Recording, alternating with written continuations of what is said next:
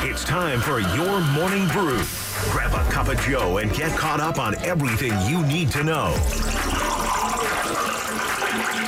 Here's Schlereth and Evans. First up in the brew, Matt Smith and Kyle Reese in for Mike and Mark this morning. The Nuggets, they went down to Orlando, and Paolo Banchero had a dagger for him. Franz getting set to make a move. Crosses over, gets to Banchero, a three-point shot. It's in and out.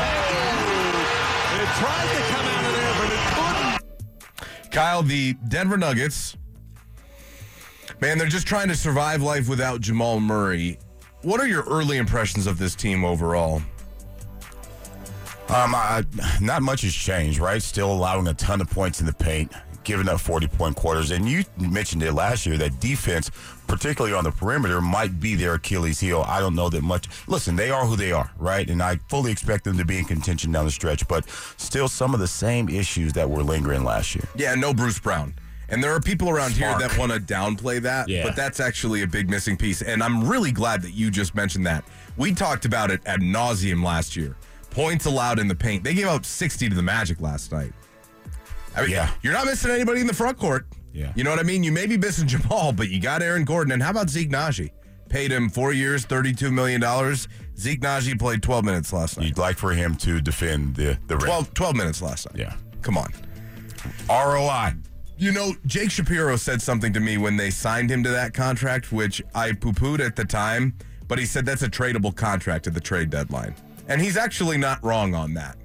I don't know what you're going to get back for it, but as far as like salary filler, if you were trying to trade with a lesser team who was looking to un- unload an expiring contract, that might not be a bad move. And, and, and look, Something to keep an eye it's, on. It's not like the opportunity hasn't been given or it's not there because, again, they do need someone to defend the rim. And it just, right.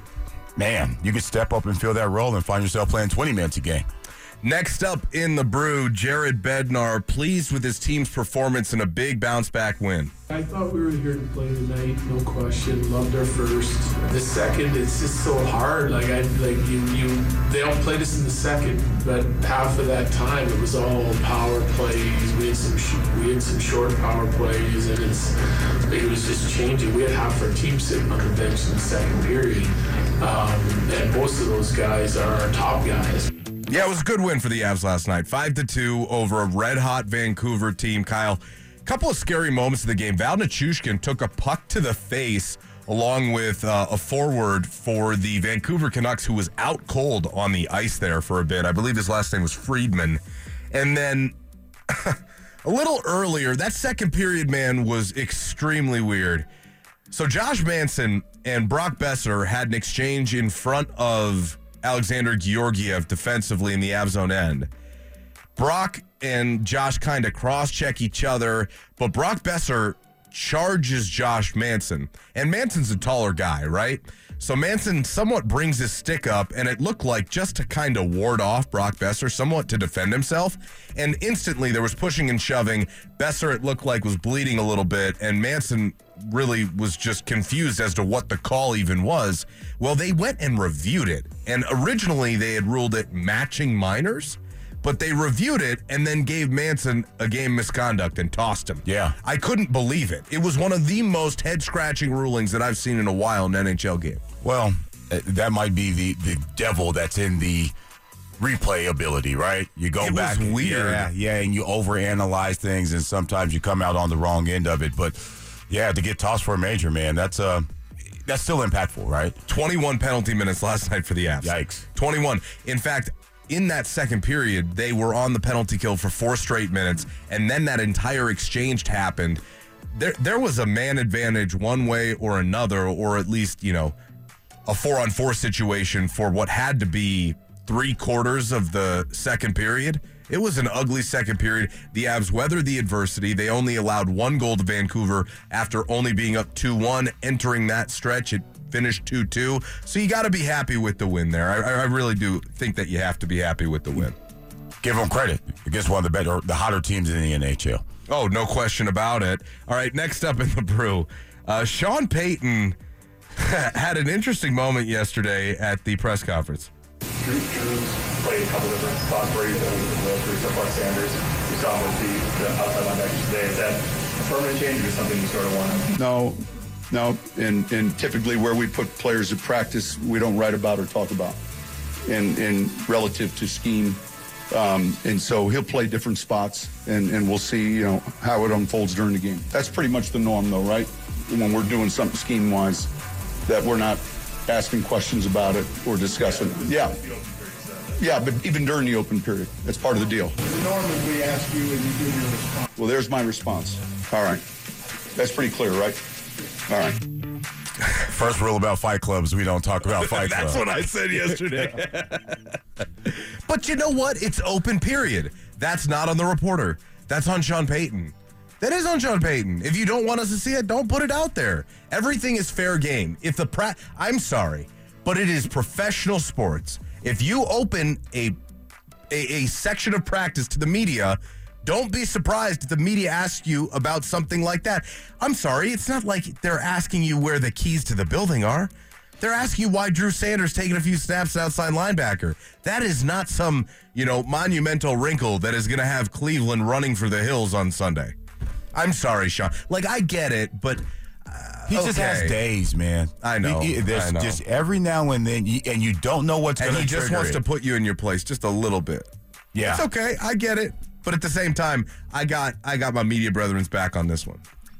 But I also respect what he was saying because you do want some sort of unspoken relationship, you know, unspoken, you know, understanding with the local press corps that's like okay if if what you're gonna ask me is overly sensitive and could potentially affect our game plan let's not bring that up like that i respect however drew sanders taking a couple snaps at outside linebacker he's been there before this season i don't really think that's that big of a deal but again he felt like it was Yeah. so maybe we're gonna see the nascar package and drew sanders gonna play 50 snaps and Well, well, you know what everyone's waiting on now. What's that? It better work. You better come up with two sacks on Sunday because the element of surprise is out the bag, man. Yeah, and right. apparently you've got the secret weapon X at outside linebacker. So unleash the man on Sunday. That's what we've been told, at least.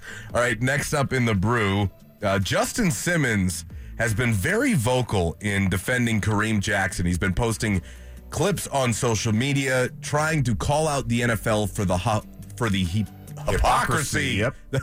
hypocrisy behind some of their rulings here. There, there's no. And then I, I quoted, I literally copy and pasted the quote from Kareem's suspension, Rule 12, Section 10, whatever it was.